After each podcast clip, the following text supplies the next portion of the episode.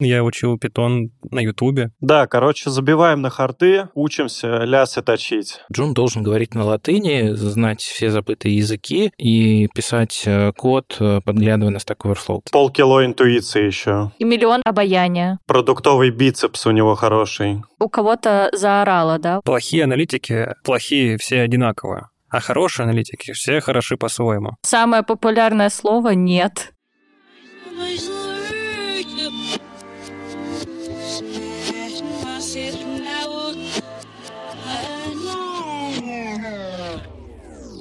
Всем привет, я соведущий подкаста «Это считается». Меня зовут Филипп, и помимо меня в этом подкасте участвует... Я Ира. Я Данила. И сегодня у нас в гостях Вова Абазов, он же бизнес-нумеролог. Директор по аналитике приложения «Кошелек». И сегодня темой нашей дискуссии будет то, кто такой хороший аналитик.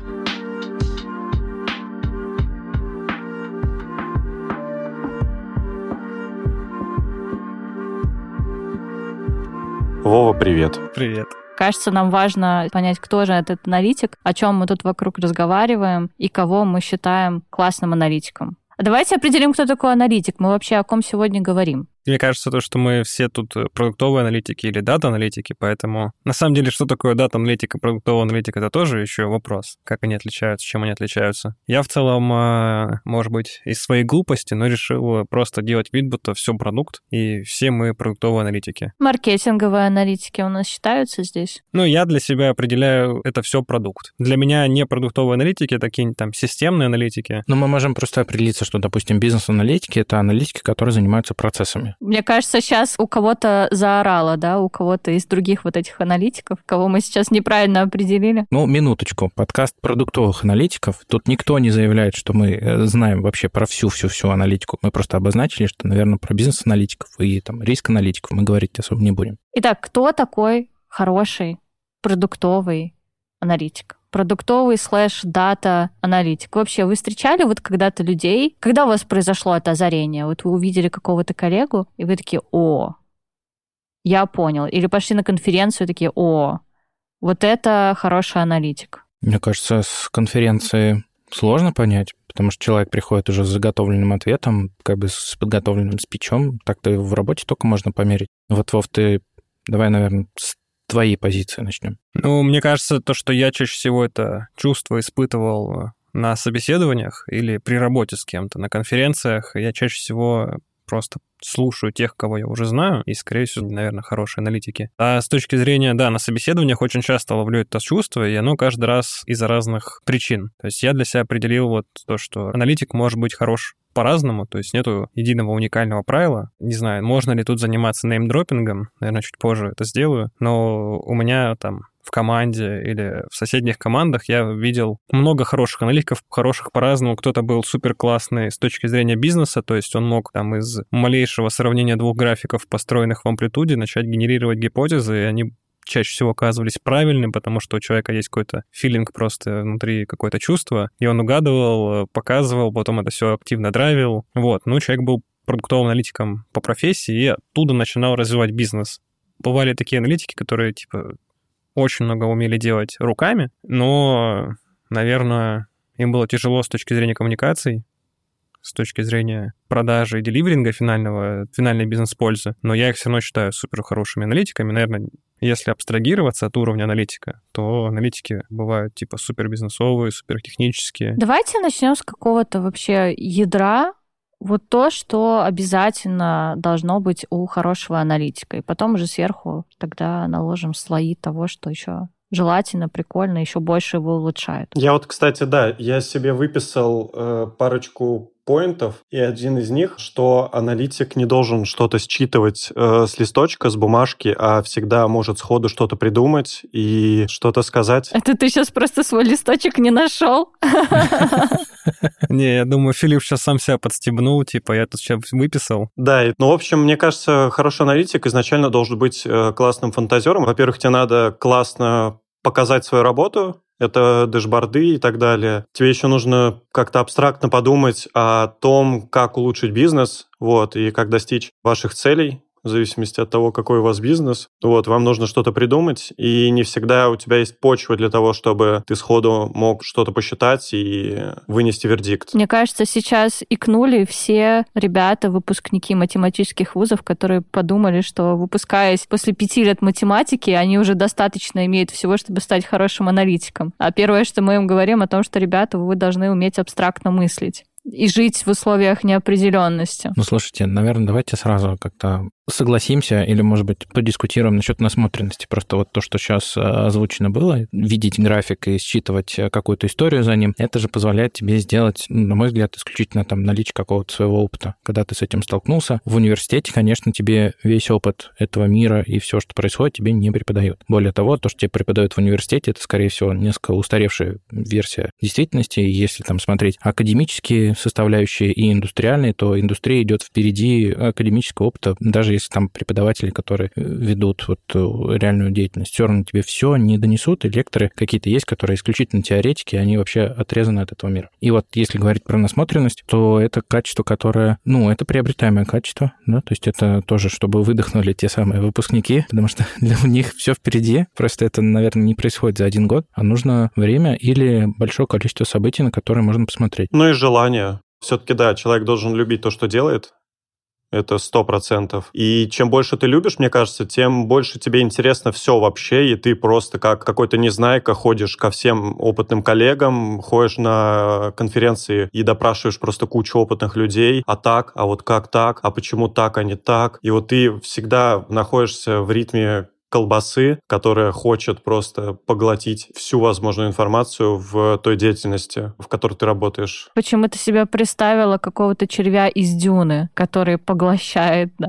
Колбаса, которая поглощает. Вот у нас есть чел, который, допустим, выпустился, он классно считает, но он понимает, что его прет именно считать какие-то штуки. Да, то есть не про насмотренность, не про углубление в какой-то бизнес-контекст, а ему нравится именно прям математика, расчеты, и вот он с такими мыслями идет в профессию аналитика. Вот он может стать хорошим аналитиком? Милости просим, конечно. Я, наверное, сейчас тут буду сам себе противоречить моей первой фразе, которую я говорил, то, что, наверное, хороший аналитик, если ты человек, э, шарящий за цифры, ты можешь начать профессию в аналитике 100%, потому что там нужны на junior, middle грейдах, да даже на senior грейдах, на каких-то продуктах нужны чуваки, которые очень хорошо умеют считать. Взять те же самые сложные какие-то логистические тесты, switchback-тесты, там, наверное, в первую очередь нужно придумать, как такую сложную вещь посчитать. Но если быть честным, то в аналитике, наверное, скилл умения считать, он очень сильно ограничен потребностями. Типа... Сложные материи — это не для бизнеса, и поэтому нужно очень структурированно и просто донести информацию как раз-таки. Да, скорее всего, у тебя будет какой-то легкий датасет, который ты легко найдешь, и тебе нужно просто будет из него попытаться выделить какие-то знания. Ну, на самом деле, начинать профессию в аналитике точно можно, просто потом ты будешь делать move Swift не в сторону там супер-синьор аналитика или эксперта в сторону ML, наверное. Все-таки кажется, что чуваки такие супер умеющие считать, которые не любят э, много коммуницировать и искать бизнес-смыслы, да, они все-таки пойдут в сторону ML а не углубляться в аналитику. Очень хочется здесь сделать акцент всем ребятам с синдромом самозванца, которые думают, что они недостаточно умно и недостаточно много или сложно считают. Я слушаю. Да, чтобы они наконец-то услышали, что это вообще не обязательно. Вообще не обязательно. И мне кажется, хорошее время, в котором мы живем, сейчас стало гораздо больше определенности относительно того, кто такой продуктовый аналитик, кто такой дата-аналитик. Мы понимаем, что порог между продуктовым аналитиком, дата-аналитиком и ML-щиком, ну, наверное, исключительно в наличии математики такой хороший, который они знают. Знать fit, predict, две команды, которые пишутся в большинстве пакетов, которые делают прогнозы, это не тот навык, который позволяет тебе заявить, что вот он, я знающий тут Data Science, я тут шарю это клево, что прямо у нас на глазах вот это определение происходит. Мы можем каждый год э, видеть, как э, происходит по конференциям, например, видеть, как происходит сдвиг вот восприятия, и все больше определений и понятий у людей складывается кто куда относится и какие требования к ним можно предъявить. Какие минимальные у нас требования к хард-скиллам продуктового аналитика? Я лично тут э, достаточно строго поступаю. Я когда нанимал но когда я был тем лидом, я нанимал э, на Juno со знанием SQL, Python и базового уровня статистики. То есть я не брал никого, у кого нету достаточного уровня SQL и Python. Ты знаешь, прикол ведь в том, что это требование SQL Python, оно логично. Давайте так, данных вокруг очень много. И все компании, вот если мы говорим про крупные или там даже средние компании, они начинают хранить все больше информации, которая у них есть. То есть там даже почековая информация о пользователях или там о транзакциях, о покупках и прочем. Это достаточно большие массивы данных. И это не та ситуация, когда можно сделать э, модельку в Excel и как-то там в Excel сделать анализ. Просто тут физически у тебя есть ограничение, что данных больше, чем миллион строк как правило. Поэтому логично, что требования на входе к джунам, ну и вообще к любому аналитику, чтобы он знал SQL, чтобы он в этом шарил. Но положим, что кто-то не заканчивал университет, где рассказывают, что такое SQL, где рассказывают, что такое VPR, э, это функция в Excel, где не рассказывают там про всякие прикольчики, там, связанные с питоном, там, какими-то библиотеками и прочим. Но человек сам по себе, он очень сообразительный. Если смотреть на множество тех людей, кто может стать хорошим продуктовым аналитиком, мне кажется, это множество, оно огромно оно сильно больше, чем то, которое мы ограничение, ну, мы накладываем ограничения. У тебя есть одно большое множество, представьте себе такую ладошку полную. И э, где-то рядышком есть кулачок, который немножко с этим всем пересекается, и это люди, которые знают SQL, которые знают Python, которые, может быть, знают R, которые шарят там в математике и там прочие стат-пакеты, и вот если сюда все это включить, мы увидим, что на самом деле людей, вот как Филипп, если я правильно помню его историю, их очень много. И у них э, должна быть перспектива. Сейчас, наверное, именно поэтому там стрельнули все эти ноу-код решения, которые позволяют буквально за считанные секунды любому человеку просто с хорошими мозгами, но без знаний SQL и там питона делать э, свою работу. Я, короче, не знаю. Мне интересно другие мнения послушать, я не согласен. Я не стал до сих пор бы нанимать человека без SQL без питона. Я уверен, что если человек талантливый, умный, в плане того, что сообразительный, что такое бизнес-смысл, он по-любому выучит SQL питон. Проблема в чем, почему он не выучил его до собеседования? Я закончил маркетинг, и мне на то, чтобы выучить э, базовый SQL и Python потребовалось, типа, три месяца. Это очень легкие языки программирования. Это скорее, наверное, проверяет не то, что ты знаешь SQL, и Python. Это скорее проверяет то, что готовишься ли ты к собеседованиям. Просто у нас рынок, видимо, супер разбалованный, и люди перестали это делать. Но мне интересно мнение, там, например, Иры. Но я всегда смотрю, чтобы SQL был очень хорошим. То есть он не просто был, он должен быть прям очень сильным, потому что это главный инструмент на первое время для работы с данными, потому что пока ты, типа, нарабатываешь свой опыт, свою насмотренность, свое знание контекста, да, в команде, в которой ты работаешь, в первую очередь ты руки на первое время. И чтобы ты был хорошими руками, ты должен уметь обращаться с данными, уметь их извлекать, правильно считать, проверять свой код, не косячить. То есть вот это, наверное, самое базовое. Про питон тут на самом деле спорно, а, потому что, мне кажется, на первое время достаточно просто уметь читать чужой код, переписывать его, переиспользовать, если что, гуглить. То есть вот я здесь Google вообще не отметаю. Да, пожалуйста, ищи на Stack Overflow, все что угодно. А к вопросу ребят, которые меняют профессию, я супер за них, потому что мне кажется, что, опять же, важное качество лично для меня хорошего аналитика — это уметь критически мыслить и принимать какие-то решения, да, вот это вот смелость принятия решения. И ребята, которые меняли профессии, которые э, шли, ну, плыли по течению, да, поступая в какой-то вуз, а потом принимали уже осознанное взрослое решение становиться аналитиками, вот они обычно всем этим обладают. И я это очень сильно ценю в людях, потому что по моему опыту такие ребята довольно быстро потом взлетают. И, кстати, про поводу э, наукод решений, вот у меня есть ролевая модель человека, которого я решила, что он для меня хороший аналитик. Это был один из фаундеров компании, в которой я работала. То есть он даже не аналитик, даже и не близко. Но то, как он обращался с данными, которые я ему приносила, меня настолько ввергало в восторг, а, потому что человек просто видел за данными уже и людей, я имею в виду аудиторию, да, приложения, и решение, что с этим можно сделать, и где там узкие места, и где там потенциальный рост, и я понимала, что, ну, вот здесь суть работы, да, не в том, чтобы принести эти данные, да, не достать и принести как калькулятор, а в том, чтобы решить, что потом с этим делать. Передаем привет Филиппу Шубину и Кириллу. Филипп, обожаю тебя. Окей, согласились. Там SQL — это важный инструмент, но моя позиция была немножко в ином, что в ситуации, когда, допустим, поток кандидатов не очень большой, и как бы у тебя нет возможности выбирать из там большой толпы там ждущих у тебя у порога ребят, которые закончили топ-вузы. Их, по-моему, сейчас очень много, кстати. Ребят, которые закончили топ-вузы? Ну, вообще, джунов сейчас, по-моему, на рынке очень много. Расхоже. И которые знают SQL и Python. Расхоже Я когда собеседовал... А, ну если у них стек, да, ок, согласен. Я не знаю, я вот собеседовал очень много джунов лично, и я не, ну, то есть я собеседовал их из курсов, всяких карпов курсы, которые обучают, типа, как Ира сказала, людей, которые меняют профессию, так и с университетов, которые там проходили программы совместные с Тиньков и МФТИ, всякие МГУ. Там не было практически ни одного аналитика, который не знал бы SQL и Python. И я не то чтобы выбирал, у кого лучше SQL или Python, я выбирал уже среди там, сотни джунов, у которых и то, и то есть, я выбирал, кто из них типа лучше мыслит. По наитию? По наитию выбирал, да. Я бы закончил свою мысль. Положим, что у тебя нету больших бюджетов, и ты в некотором плане ограничен в найме. Ну, я прошел через эту ситуацию, я прекрасно знаю, о чем говорю. И тогда мне приходилось выбирать между ребятами, которые не знают SQL, и ребятами, которые не знают SQL. Навык SQL в резюме он добавляет сразу к зарплате. А человек без э, SQL, он не претендует на это он готов его освоить, он готов его изучить, и в реальных задачах можно погрузиться и там на базовом уровне освоить за неделю, а на таком хорошем продвинутом в течение месяца ты уже...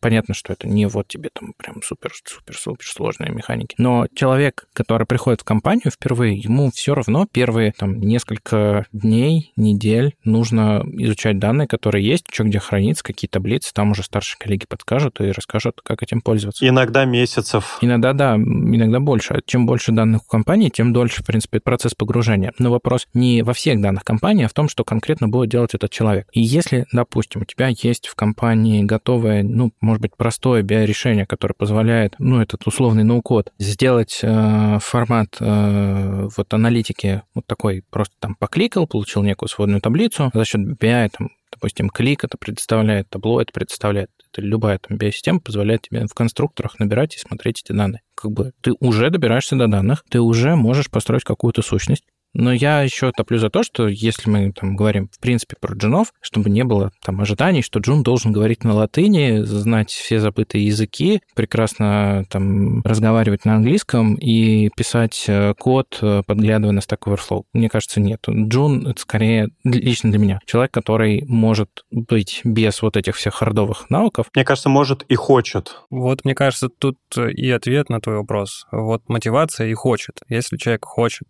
работать аналитиком или хочет знать питон, он его уже знает, когда он пришел к тебе на работу, потому что сейчас просто кто там, Ломоносов приехал в деревню на на да, который до Москвы дошел, да, пешком. Да, ну, на телеге и, и да, учился да. на каких-то книгах. Сейчас так не надо делать. Короче, этих курсов бесплатных просто миллион. Я учил питон на Ютубе. Не понимаю, в чем сложность до сих пор. Я не готов ни за что, ни за какие другие качества человека нанять человека без SQL это сто процентов. Питон, окей, я могу подумать, если реально человек очень толковый. Но как можно было бы прийти на собеседование, если ты почитал, что это за профессия, ты начинаешь готовиться к собеседованию. И если человек не понимает, о чем профессия, судя по всему, но почему тогда хочет? Он даже не попробовал с ней столкнуться, как-то преодолеть те трудности, которые придется преодолевать. Ну да, пощупать свою работу. Да, то есть почему он это хочет? Потому что там люди много денег зарабатывают в книжках, так, Или в на курсах, на курсах да? говорили, да, да что на курсах будет зарплата. Зарплата джуниор после обучения 250 тысяч на руки. Не, ну, наверное, он поэтому хочет. Если он реально хочет, он уже потрогал и понимает, о, я хочу целыми днями базы данных перебирать. Тогда он и скель попробовал. Мне кажется, здесь важно, наверное, подчеркнуть,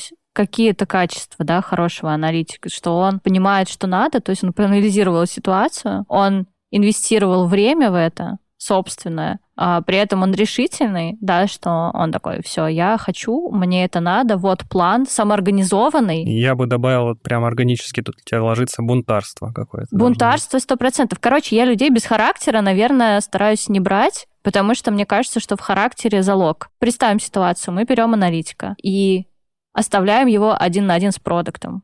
Да, с человеком, у которого есть уже авторитет, понимание, компетенция. И сейчас эта картинка, мем, где сдвигают двух собачек. Да, дружитесь. Дружитесь. Продуктовый бицепс у него хороший. Он продуктовый качок. И говорим ему, что вот, смотри, а, ты теперь сам себя организовываешь, свое время, ты общаешься с этим человеком, ты доказываешь ему свою точку зрения, несмотря на то, что у него есть уже какой-то авторитет, и ты только пришел. Ты предлагаешь какие-то э, идеи, хотя это он продукт, а не ты. И все вот это для меня э, делает в моем представлении хороший аналитик. То есть человек должен обладать качествами, которые помогут ему становиться партнером с продуктом. Потому что я, например, общаясь с ребятами на собеседованиях, вижу очень часто такую картину, я говорю, а с кем ты работаешь? Кто твой заказчик? Кто тебе отдает задачи? Он говорит, ну, мне просто уже приносят прописанные. Решения или... Прописанные задачи, да. То есть человек общается не напрямую с заказчиком, а у него есть менеджер-аналитик, а он как бы просто руки. И вот для меня это сразу нет, потому что это типа в комплекс софт-скиллов, которые позволяют человеку э, прорабатывать задачу, вести диалог и общаться на одном языке с заказчиком, но надо время, чтобы они развились. То есть они, конечно, там, где у кого-то заложено природой, да, какой-то там... Личность. Я просто тут сейчас сидел и слушал, я совсем согласен с Ирой. Я бы тут, опять же, добавил дисклеймер. Аналитики, не переживайте, это не с первого дня на работе дается. Мы все, когда приходим на работу, начинаем переживать. Продакт обычно харизматичный чувак. Он тебе говорит, это нужно, давай делать третий дэшборд по этой метрике, обвесим просто все, что нужно, и 6 выгрузок не сделай. Конечно же, ты покупаешь это и сразу начинаешь делать. Когда ты джуниор или ты начинающий middle, ты это чаще всего делаешь. Но если хочешь расти дальше, это вот то, что сейчас Ира говорит, это неврожденные качества. Ну, у кого-то неврожденные просто по наитию случаются, да, Филипп? Вот, а кто-то этому обучается. Этому можно обучиться. Я, например, был тем самым человеком, который просто херачил, короче, дэшборды бесконечные, выгрузки какие-то непонятные, потом только начал соображать башкой. Да, вот, кстати, хочу добавить, что у любого аналитика в любом грейде, джун, мид, там, сеньор, лид, самое популярное слово в его работе должно быть «зачем». Он всегда должен понимать, что он делает и зачем. Вот как раз-таки к слову о том, что делал миллион бордов, миллион выгрузок. А вот зачем их делать миллион, если можно сделать парочку и понять в целом картину происходящего и двигаться дальше? Я хотела сказать, что самое популярное слово «нет».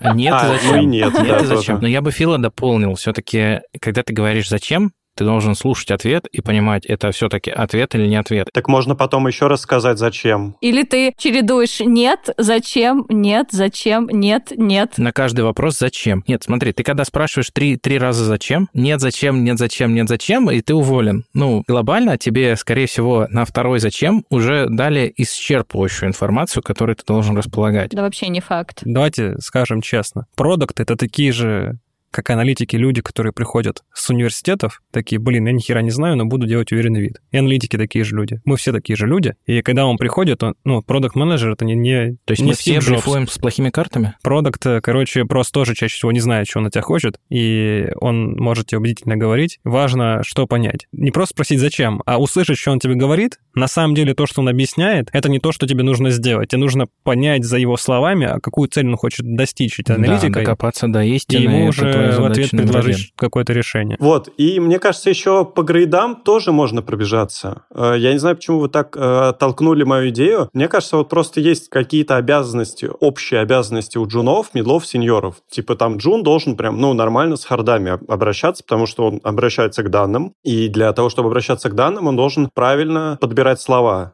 ну, синтаксис. Он тянет данные. Middle — это тот, кто уже может делать все быстро, шустро, классно. Он уже прям внутри продукта, он понимает, что, зачем, когда и почему. Вот, ну, типа там сеньор условно на созвоны приходит. Вот, главное, чтобы был. Что ты что? Это он присутствующий такой. Слушай, прикольно. Тогда я после вуза хочу сразу быть сеньором. Да, сеньор просто приходит на работу. Он просто сидит на звонках все время, потому что у него календарь вообще забит звонками. Да. Это правда. Грустная правда. На самом деле, мне очень нравится, что предлагает Яндекс, э, точнее, не Яндекс, а Женя Козлов. А на GoPractice писал статью, вроде бы у него я это увидел. Вот самое сильно большое, что мне понравилось, самое интересное из его статьи, это как он описывает результат работы каждого грейда. Результат работы джуна — это закрытая задача в джире, условно, а результат работы там медла 1 — это решенная задача, проблема, решенная проблема какая-то на уровне продукта. Там результат работы сеньора — это рост твоего продукта, закрытие всех проблем направления твоего продукта. Там задача, не знаю, там 18-го грейда это или эксперт, или там руководитель руководителя — это мышца на, на уровне всей компании. И вот это, на самом деле, действительно точное описание то, что должен делать грейд. Потому что если мы будем проходить по грейдам, типа, вот это должен, там, не знаю, SQL Python уметь, то это все закончится на уровне джуна. Дальше, по факту, ты скиллов на новых не обретаешь. Не бывает такого, то, что там джун должен знать SQL Python, middle должен знать еще и Java. Нет. не надо ему там. Или не бывает такого, что он знает больше стат критериев, чем джун. Не, может быть, он знает, но они ему нахрен не нужны. Скорее всего, просто на уровне там растущего опыта и уверенности в себе, и насмотренности и так далее, ты просто начинаешь уметь или не бояться даже, можно сказать, не ссать решать вопросы большего порядка. Вот. Э, и вот это самое главное. Какую пользу ты приносишь? Качество, которое с этим помогает. Это, наверное, критическое мышление, смелость какая-то. Да. Вот, это очень важно. Смелость бунтарства. Мне вроде даже это ты когда-то сказала. Да. Ну, это типа какая-то настойчивость на свое мнение. Есть классное слово, которое мы я узнала, когда мы прописывали матрицу компетенций. Оно у меня крутилось в голове, но оказалось, что оно прям такое есть. Называется ассертивность. Если вы не знаете этого слова, я вам очень рекомендую его погуглить. Короче, ассертивность, э, ну, просто на английском есть это прям assertive, а у нас нету такого термина. Это комбинация... Э, Букв.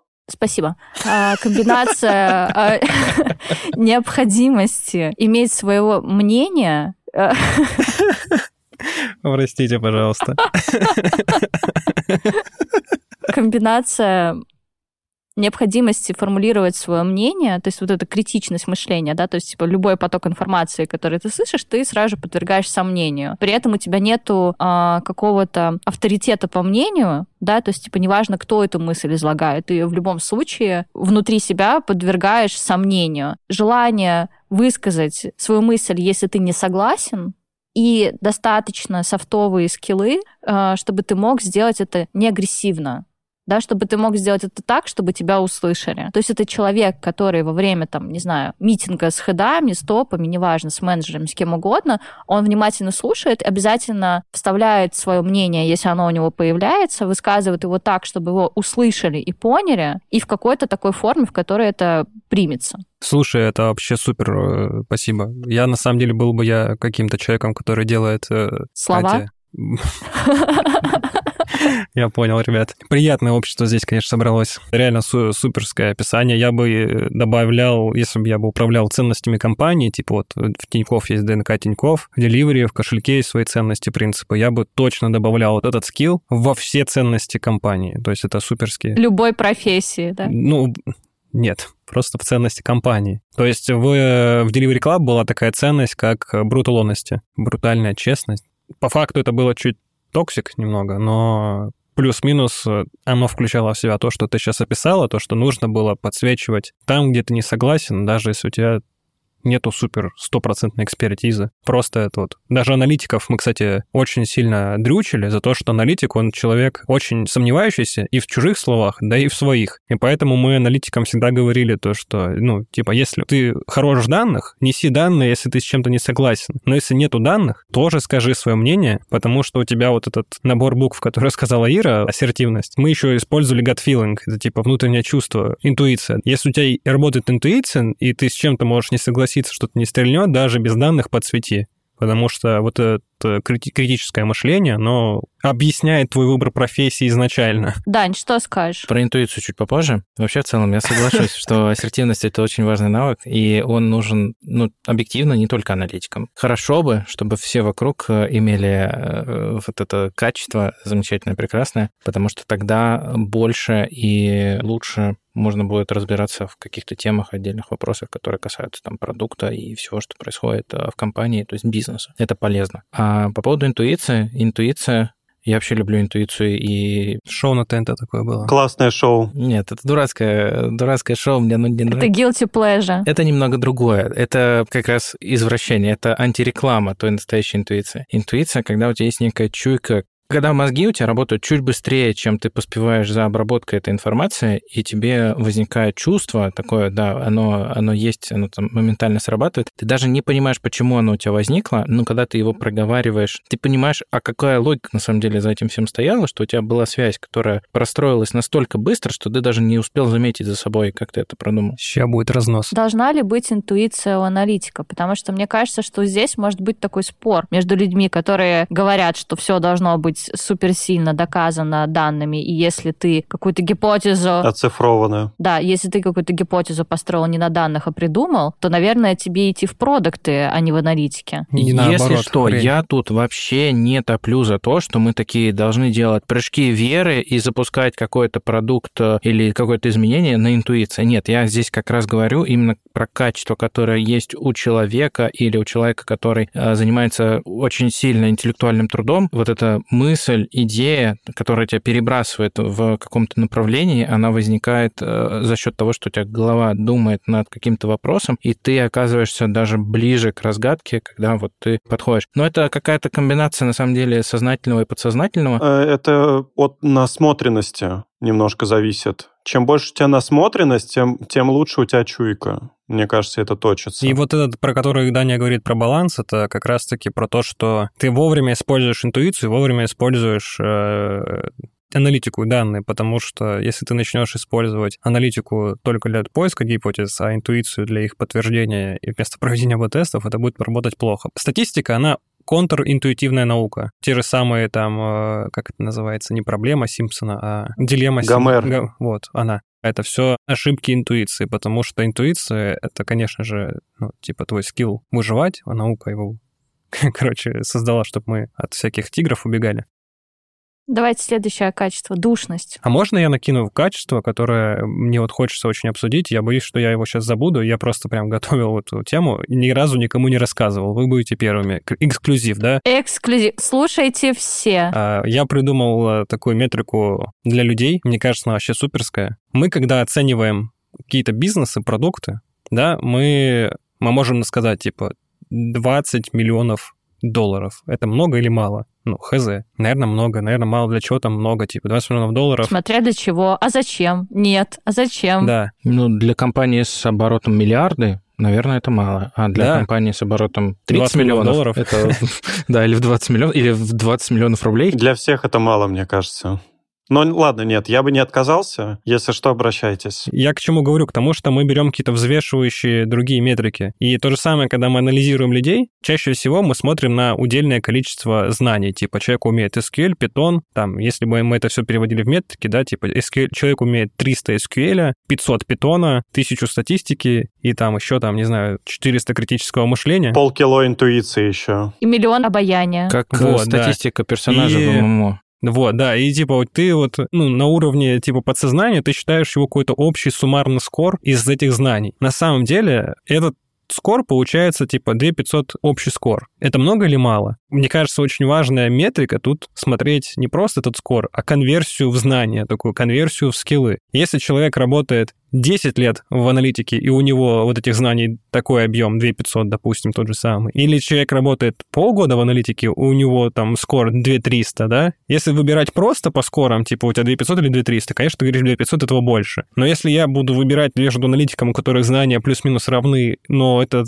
работает 10 лет, другой работает полгода, я, конечно же, выберу того, который работает полгода, потому что он за полгода, ну, наконвертил себе, наконвертировал этот объем знаний. И он после этого просто на 10 лет остановится на этой отметке. Ты согласен, что этот скор — это, наверное, некие попугаи? То есть это какая-то интегральная оценка всего, что есть в знаниях человека. Ну, Что-то метафизическое, сложное, очень не, непонятное. Но в плане, хорошо, если мы можем это оценить по своим стандартам. Наверное, в каждой компании они будут свои. Кому-то супер важны там SQL, и SQL больше оценку то есть это не просто как сумма этих оценок. Да, я с тобой согласен. Я зачем-то начал приводить цифры. В общем, я хотел подсветить метрику именно конверсию в знания. И что не- независимо от какой-то оценочной э, метрики знаний человека, важно еще смотреть, за какое время он это осилил. И как быстро он это осиливает, на каких работах он работал. Если он работал в ООО «Рога и копытца» и стал таким классным, умным чуваком, что с ним будет, когда он придет э, в команду к Ире Пилявской а, работать в Тинькофф Банк продуктовым аналитиком? Я вот видел таких людей, которые работали в каком-то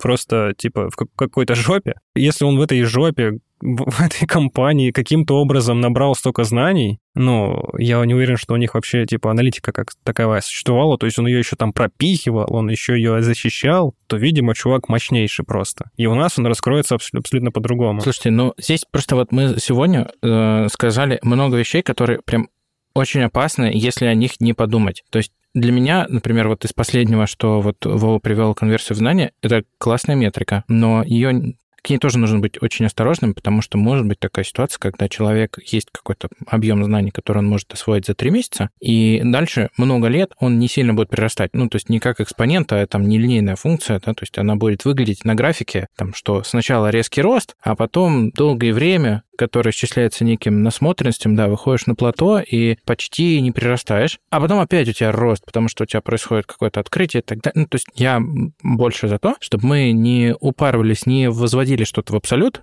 мы не ситхи, и совет тем же новобранцам, новичкам, кто только заканчивает э, или там хочет войти в профессию, здесь надо понимать, что здесь скорее Вова имел в виду некую осознанность э, вашего опыта, что вы не просто так, может быть, отчасти бездумно заходите в профессию и э, не хотите ничего осваивать, а вы заходите с мотивацией что-то делать, узнать много информации и продвигать то, что имеется своими идеями, вот включаем эту ассертивность, делать качественную аналитику для бизнеса и, в общем, развиваться в этом плане самостоятельно. Но это про другое качество, это фокус на результат. Ир, сори, я хочу просто подсветить то, что Даня только что сказал мы не ситки. Напомню мальчикам, что сегодня 29 ноября. Все, кто понял, понял. Мы, мы джедаи, мы не ситки. Никто здесь не понял, да? А, конец ноября. Ты... А, я понял, понял. Да, да, да. Да, Ира, давай, продолжай. Прости, это мальчишеские. Ничего, нормально, играйтесь. Я хочу сказать, что важное качество, мне кажется, которое вы сейчас не назвали, это фокус на результат. Вот, да, кайф важное. Потому что знание, незнание, конверсии, здесь я бы еще про душность снова закинула, да, когда вы по конверсии начали оценивать людей, метрики конверсии, вот душность вошла в чат. Вот, э, фокус на результат, мне кажется, лично для меня это практически ключевое качество, по которому я оцениваю аналитик хороший или нехороший. А что такое фокус на результат? Результаты для бизнеса. Короче, есть такие ребята, которые очень сильно упарываются по математике, по технологиям, и не всегда прибегать к каким-то простым решениям. Ну, типа, тебе приходит задача, ты можешь ее решить за два часа, допустим, но это будут не самые точные данные. Или ты можешь а, упороться и две недели на это потратить, на эту задачу, и тогда у тебя будет прям все а, как в ВУЗе учили. Вот. И здесь вопрос, типа, что для тебя фокус? Кто-то упарывается на точности тогда, когда она не нужна для бизнеса, а кто-то фокусируется на том, какую пользу для бизнеса он принес. Я согласен. Тут, я думаю, никто не будет спорить. Действительно, фокус на результат. Но, кстати, про душных... Кстати, про душных. Да, кстати, про душных. Если говорить про душных, мне кажется, что их, наверное, большая концентрация в каких-то больших компаниях, где уже они развиты, им нужна эта душность, чтобы достичь этих там третий знак после запятой, вырастить там конверсию там на чуть-чуть, потому что в их масштабах это там миллионы, миллиарды и так далее. Это вот то, что они приносят пользу компании. Но когда мы вспоминаем о том, что у нас очень много компаний, которые сейчас развиваются, новых стартапов, которые там двигаются, для них, конечно, вот этот третий знак после запятой, он не так критичен, не так э, важен и не должен отнимать много времени. Здесь нужно работать, наверное, по Паретто, когда ты 20% 20% усилий принесли 80% результата, отлично записали, погнали. Я так понял, есть хардовая душность, а есть софтовая душность. О, да, конечно, это надо разделить. У нас есть, у нас есть такое классное слово, мы его в Тинькове используем. Я знаю, что его закрякают, я могу... Давай, чтобы не закрякали, это будет звучать как е б ость. Да, это когда ты докопался, короче, до чего-то и не отпускаешь. Вот здесь, мне кажется, тоже надо иметь баланс между too much и не too much, потому что иногда ты, типа, докопался, чтобы реально себе какие-то знания оттуда достать. Но я иногда замечаю, что есть ребята, которые докапываются до каких-то деталей, мелочей, которые... Непонятно зачем вообще. Да, они ничего сейчас в решении задачи, эти детали не приносят. Ну или импакт очень маленький эффект. И меня в такие моменты начинает немножко потряхивать, потому что я чувствую, что типа, ну это просто топтание на месте, теряние времени и все. Вот где-то здесь должен быть баланс. Понимаешь, что вот ответ на этот вопрос тебя сейчас приведет к конечной точке, а не просто тебе даст уверенность, что ты теперь еще лучше знаешь контекст. В общем, я был таким человеком, который постоянно там мог э, до АБ-теста докопаться у своих аналитиков. То есть мне были важны какие-то даже детали, И я со временем начал, э, когда начал чуть взрослеть, как э, аналитик, наверное, в первую очередь, у тебя барьер такой, знаешь, невосприимчивость к каким-то нюансам, которые ты ощущаешь сейчас, вообще ни к чему не приведут. И ты просто начинаешь такой, окей, окей, следуй, ну, типа, похрен, ошибся, похрен, другое, другое. Вот это вот то, что нужно, начинаешь то, что нужно уже раскапывать. И это вот с опытом. У меня лично с опытом пришло. А может, это не опыт, а возраст? Мне кажется, чем старше человек, тем больше ему впадлу, да, ковыряться в чем-то глубоко. Мне кажется, это чем больше уровень у тебя грейд. Короче, это туда же в копилку к самоорганизованности, к сфокусированности и к результату. И еще одно качество, которое мне хочется сегодня еще обсудить, это умение просто разговаривать, просто говорить, просто доносить какие-то свои мысли, и все это можно обозначить как, знаете, управление, мы это назвали так, управление фокусом внимания. Очень сложно звучит. Короче, когда ты умеешь так представить информацию, чтобы тебя поняли и ее прям увидели так, как ты хотел. Ну, может быть, говорить о сложных вещах простыми словами ты это имел в виду? Тут не только говорить, тут и про то, как ты их показываешь через дашборды, через отчеты. Доносить эту мысль, да. Кис. Да, в любом виде. Здесь я бы вообще не ограничивалась словами. Кис. Это я не да не намекаю, а про методологию или подход keep it simple and stupid. Объяснил так объяснил. Давай поподробнее. Раскрой. Короче, это какой-то из Европ подход. Все в таких ситуациях говорят KISS keep it simple and stupid, то есть э, не усложняй, если очень коротко. Ой, блин, можно я тут дополню? Мы это называли у себя по-другому, я только сейчас это сообразил. Мы это у себя называли last mile. Uh, last mile аналитики. То есть ты можешь нафигачить супер умную модель, типа много-много всяких разных сравнений. То есть у тебя ноутбук может состоять из просто тонны вычислительных операций, которые могут претендовать на докторскую степень по разработке статистики экономики. Но то, что ты должен вынести в Confluence или в презентацию, должно быть э, супер точная вещь, которую ты хочешь презентовать, потому что у тебя есть э, по факту две конверсии исследования. Первая — конверсия из начала исследования в получение инсайта, и вторая конверсия из получения инсайта в то, чтобы это продать и ну, доказать бизнесу. И во второй части тебе нифига не обязательно там все эти твои знания статистики применять. Confluence должен быть составлен четко, понятно. Ты просто должен говорить на языке э, заказчика или кто, кто будет читать. До тупого ты, ну, читаешь эти конфлюенсы, и человек без опыта или, например, из, из академической сферы, он составляет его следующим образом. Дано тело исследования и графики исследования, и прям даже часто используются те графики, которые нифига не стоит-теллингово ведут к тому выводам. Просто все, что я делал. И в конце выводы. Мы э, в команде вот запретили так делать, мы делаем сначала в самом начале выводы, то есть мы происследовали очень коротко это, вот такие call to action выводы мы получили. Повышайте стоимость доставки до скадалькита, внедрите зеленую кнопку вместо красной и что-нибудь там еще, и там женщины покупают больше молока, чем мужчины. Надо стимулировать мужчин к покупкам молока. Все, это выводы. И call to action. Дальше ты уже пишешь исследование. Вот это вот и даже про такие нюансы тоже, вот про технические нюансы тоже тут идет речь. Про твой last mile. Конверсия из инсайта, полученного в actionable план бизнеса. Я всегда говорю ребятам, представьте, что вы рассказываете это девятилетней Лизе. Почему именно Лизе? Ну, я не знаю. У меня почему-то воображаемая Лиза, и вот Лизеньке мы рассказываем все наши презентации, исследования, любые мысли, потому что очень много ребят приходят с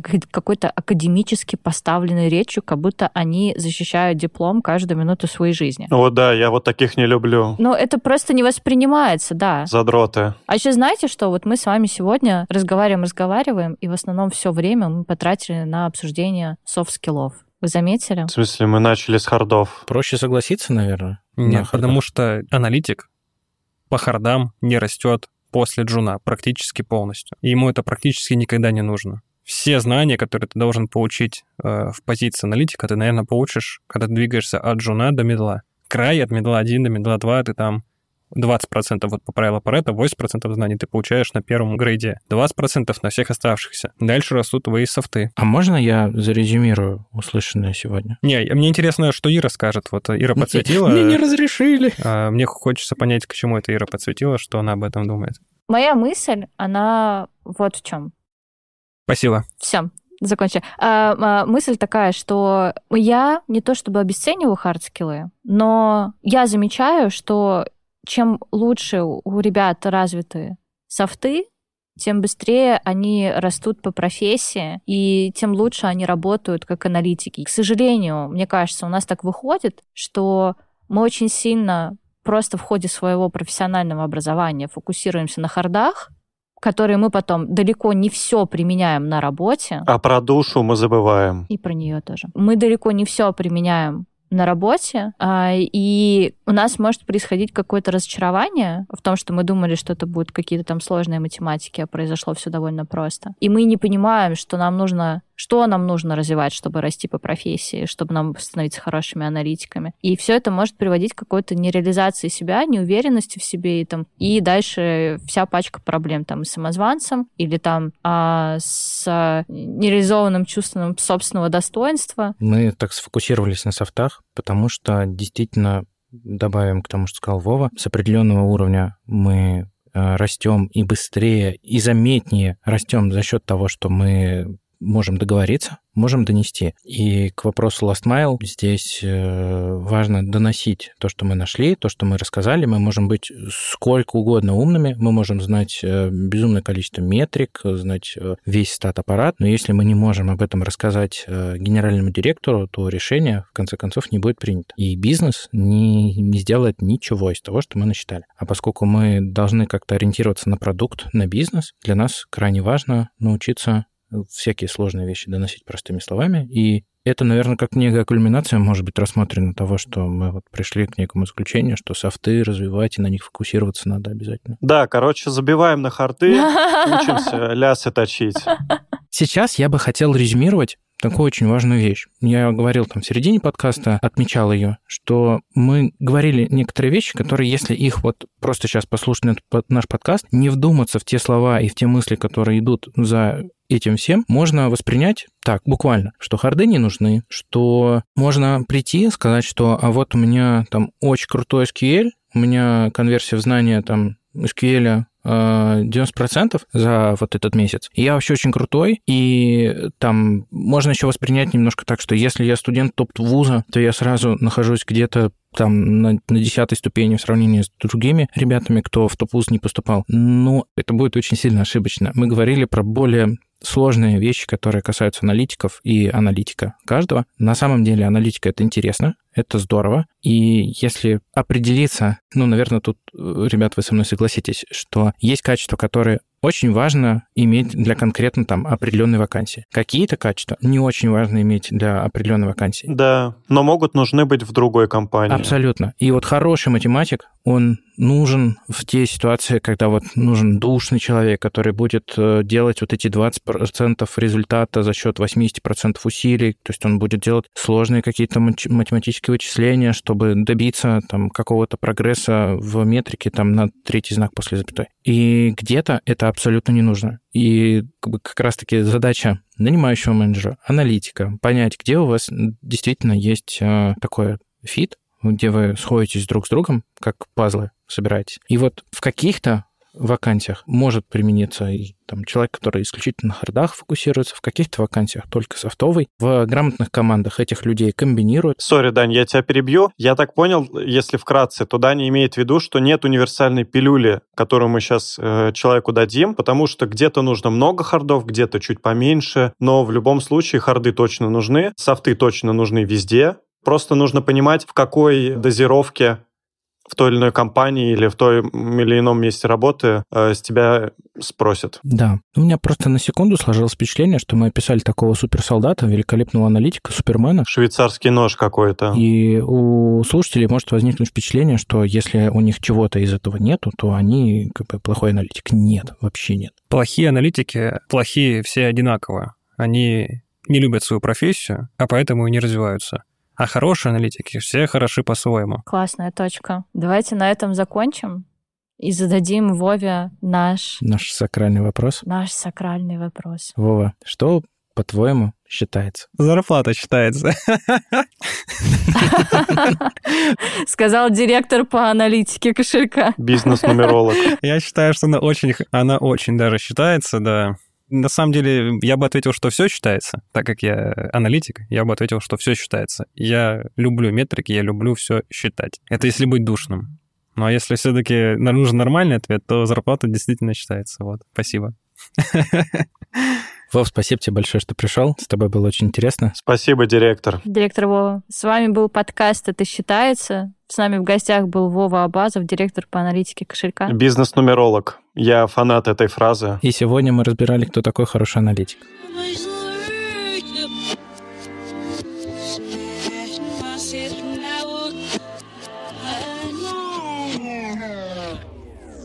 Спасибо, что нас слушали. Подписывайтесь, ставьте лайки и пишите ваши комментарии.